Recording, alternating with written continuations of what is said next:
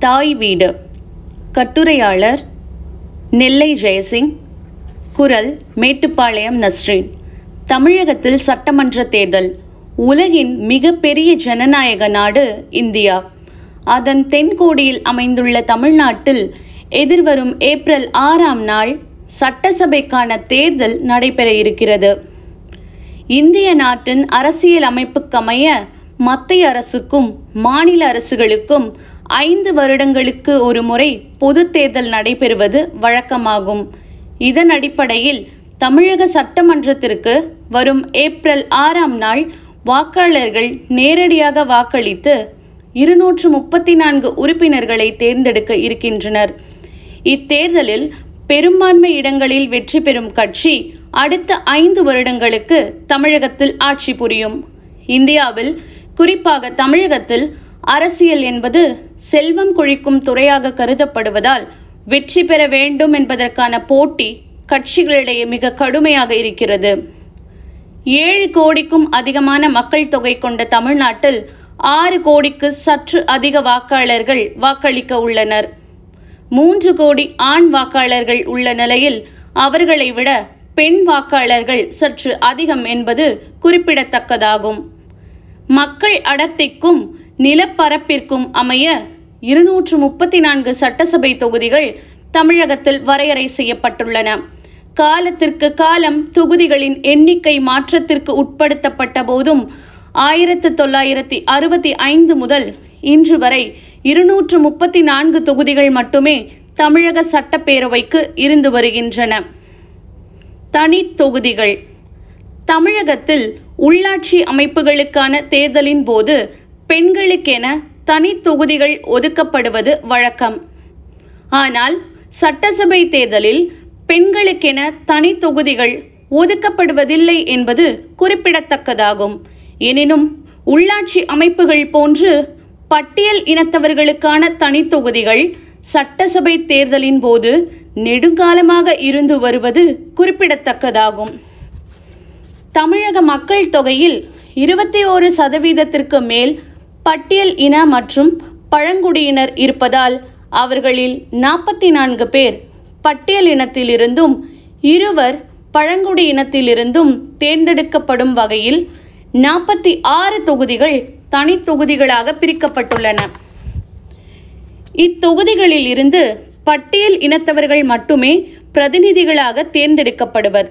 ஆனால் அனைத்து மக்களுக்குமான பிரதிநிதித்துவம் என்பதால் பொது பிரிவினர் உட்பட அனைத்து பிரிவினரும் வாக்களித்தே தனி தொகுதிக்கான எம்எல்ஏ தேர்ந்தெடுக்கப்படுகிறார்.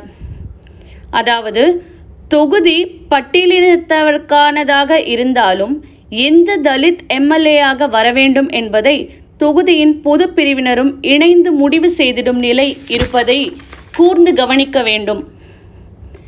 தனி தொகுதிகள் தவிர எஞ்சியுள்ள நூத்தி எண்பத்தி எட்டு தொகுதிகளும் பொது தொகுதிகளாகும்.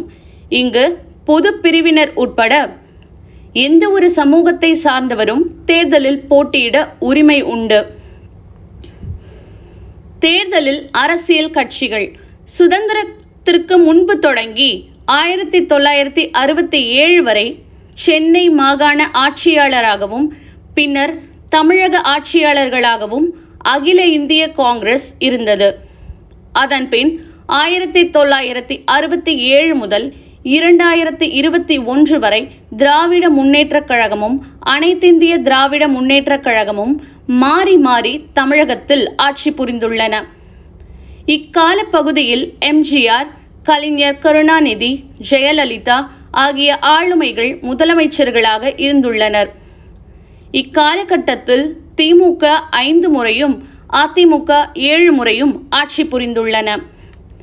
ஆயிரத்தி தொள்ளாயிரத்தி அறுபத்தி ஏழுக்கு பின்னர் தேசிய கட்சியான காங்கிரஸ் கட்சிக்கு ஆட்சி அமைக்கும் வாய்ப்பு கிடைக்கவே இல்லை.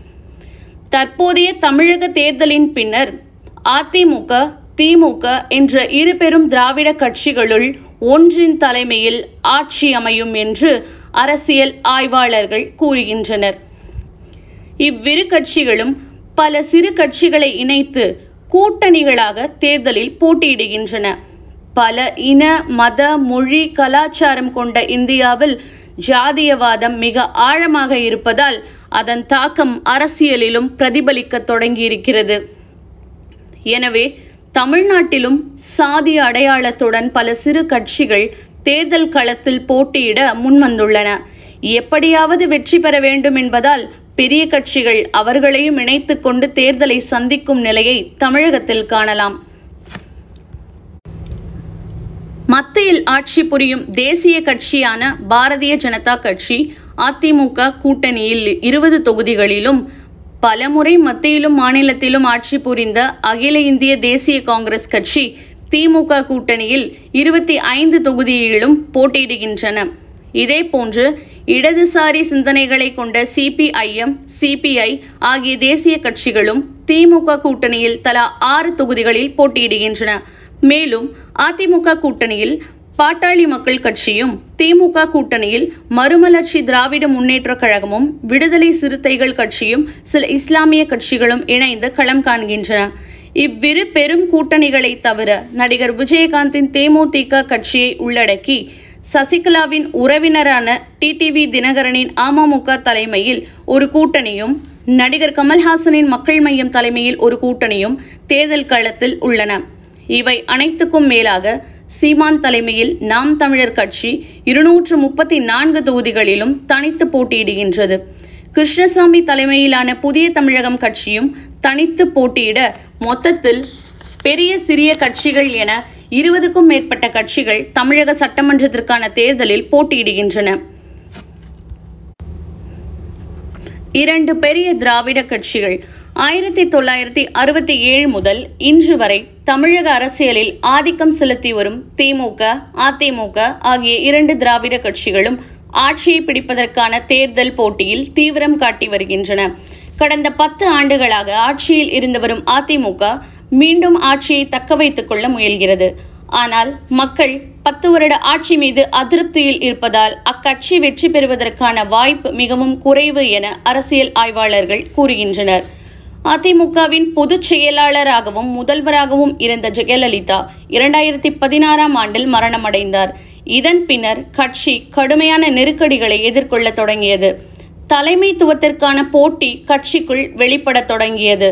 ஜெயலலிதாவின் ஒற்றை தலைமையில் இயங்கி வந்த அதிமுக அவரது மறைவின் பின் பன்னீர்செல்வம் எடப்பாடி பழனிசாமி ஆகிய இருவரின் இரட்டை தலைமையில் இயங்கத் தொடங்கியமையால் கட்சி கட்டுப்பாட்டில் தொய்வு ஏற்படுவது தவிர்க்க முடியாததாகியது.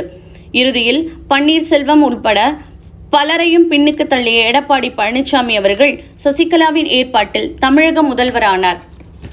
அதிமுக ஆட்சி தொடர மத்தியில் ஆட்சி புரியும் பாஜக ஆதரவு தர முன்வந்தது. ஆனால் ஆதரவு என்ற போர்வையில் பாஜக தமிழக ஆட்சியின் மீது மறைமுகமாகவும் நேரடியாகவும் தனது ஆதிக்கத்தை செலுத்தவும் தொடங்கியது.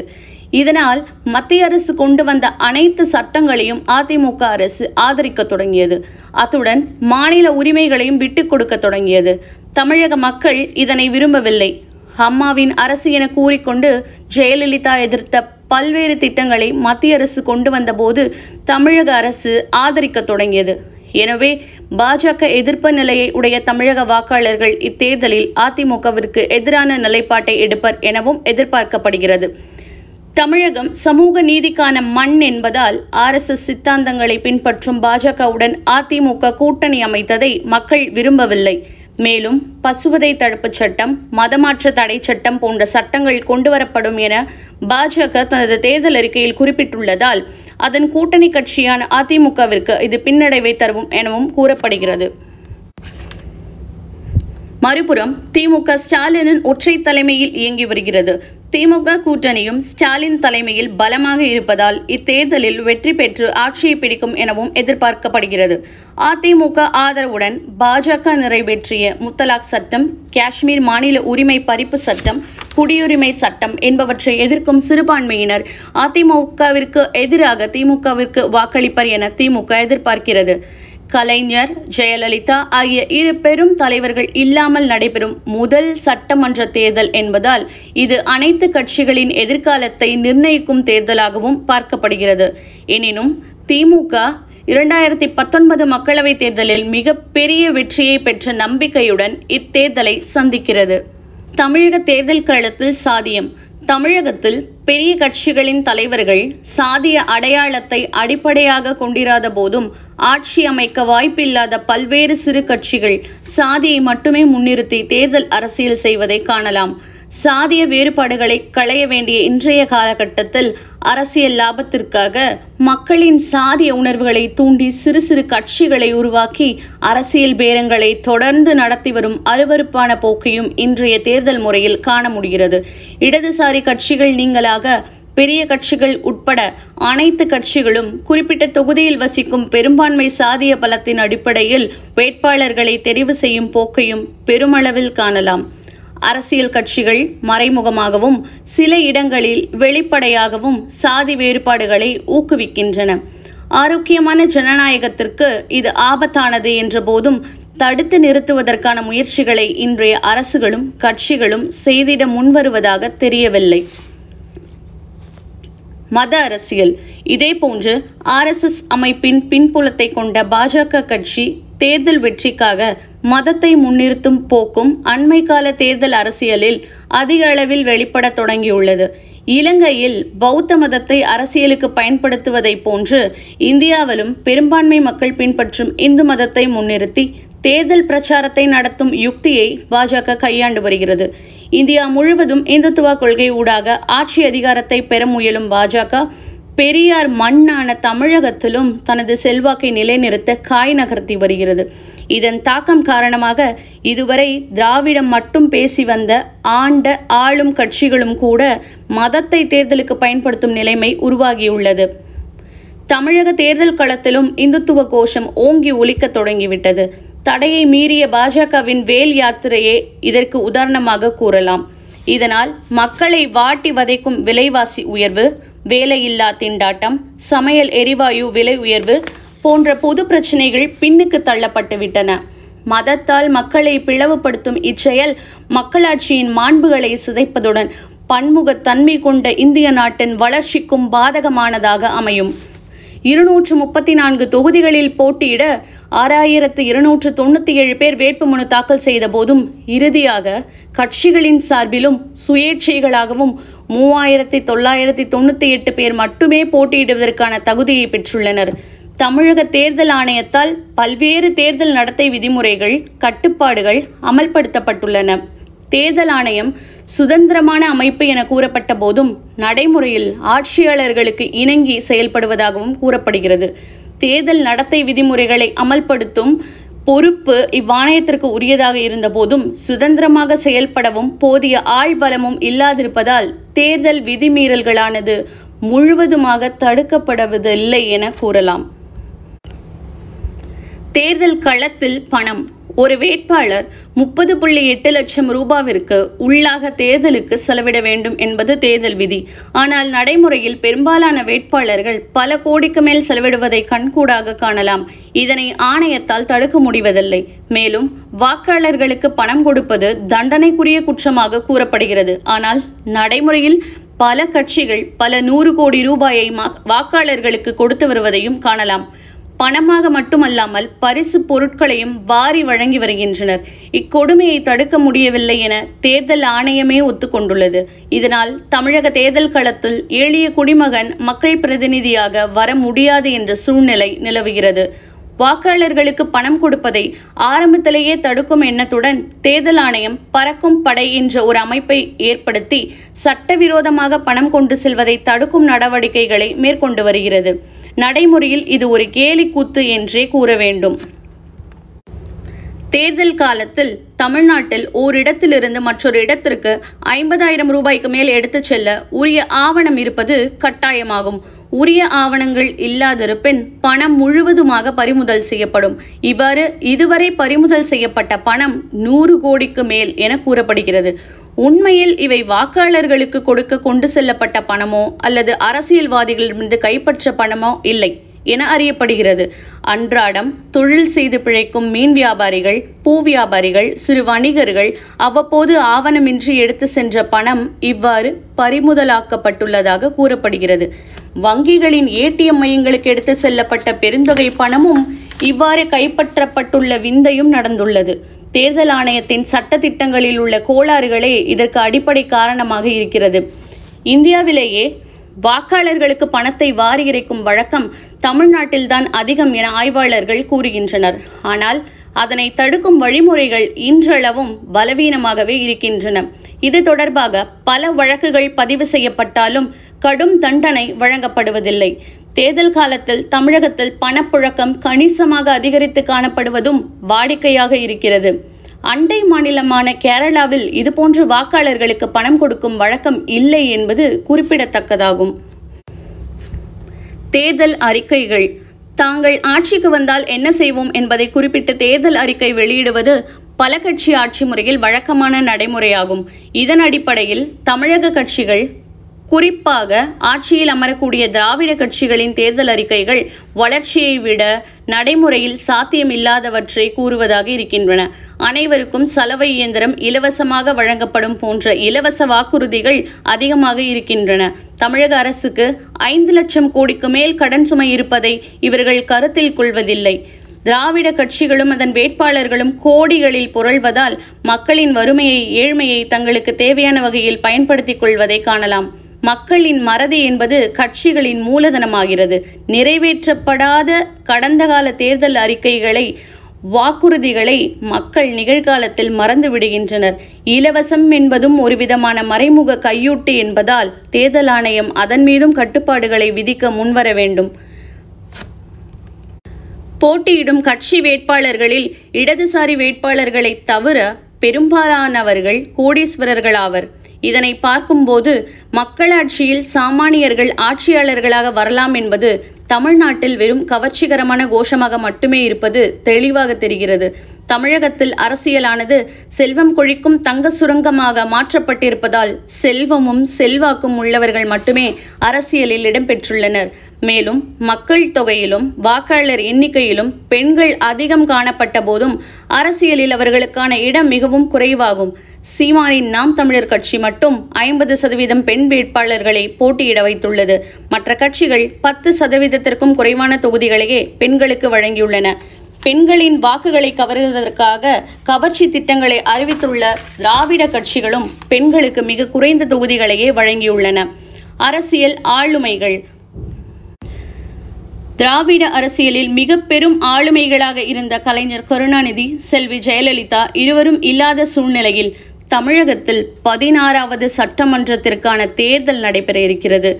ஆளுமைக்கான வெற்றிடம் இல்லை என்பதை நிரூபிக்கும் போட்டியாளர்களாக திரு ஸ்டாலினும் திரு பழனிசாமியும் களத்தில் உள்ளனர். இதனிடையே ஜெயலலிதாவின் நிழலாக கடந்த முப்பது வருடங்களாக இருந்த சசிகலா என்ற பெண்மணி சிறையிலிருந்து விடுதலையாகி வெளியில் வந்துள்ளார். ஆறு வருடங்கள் தேர்தலில் போட்டியிட முடியாது. என்று நீதிமன்றம் தீர்ப்பிருந்த போதும் அவர் தீவிர அரசியலில் இறங்குவார் என எதிர்பார்க்கப்பட்டது. ஆனால் சில வெளிப்புற அரசியல் அழுத்தம் காரணமாக தற்காலிகமாக அரசியலிலிருந்து ஓய்வு பெறுவதாக அறிவித்துள்ளார். தேர்தல் முடிந்த பின்னர் சசிகலா தனது அரசியல் சுயரூபத்தை காட்டுவார் என நம்பப்படுகிறது. இன்றைய தமிழக தேர்தலானது இதுவரை இல்லாத ஒரு தோற்றத்தை ஏற்படுத்தி இருப்பதாக தெரிகிறது. திமுக அதிமுக என இருபெரும் கூட்டணிகள் களத்தில் பலமாக இருந்தபோதும் மாற்று ஆட்சியை தருவோம் என ஏனைய கட்சிகள் கூறி வருவதையும் காணலாம். குறிப்பாக கமல்ஹாசன் தலைமையிலான மக்கள் நீதி மய்யம் கட்சி சீமான் தலைமையிலான நாம் தமிழர் கட்சி தினகரன் தலைமையிலான அம்மா மக்கள் முன்னேற்ற கழகம் ஆகிய கட்சிகள் திராவிட கட்சிகளுக்கு மாற்று தாங்களே எனவும் கூறி வருகின்றன. அதிமுக கூட்டணியில் இடம்பெற்றுள்ள மத்தியில் ஆட்சி புரியும் தமிழகத்தில் மூன்று சதவீதத்துக்கும் குறைவான வாக்கு வங்கியுடைய பாஜக அதிமுகவுடன் இணைந்து ஆட்சி அமைக்கும் எனவும் கூறி வருகிறது.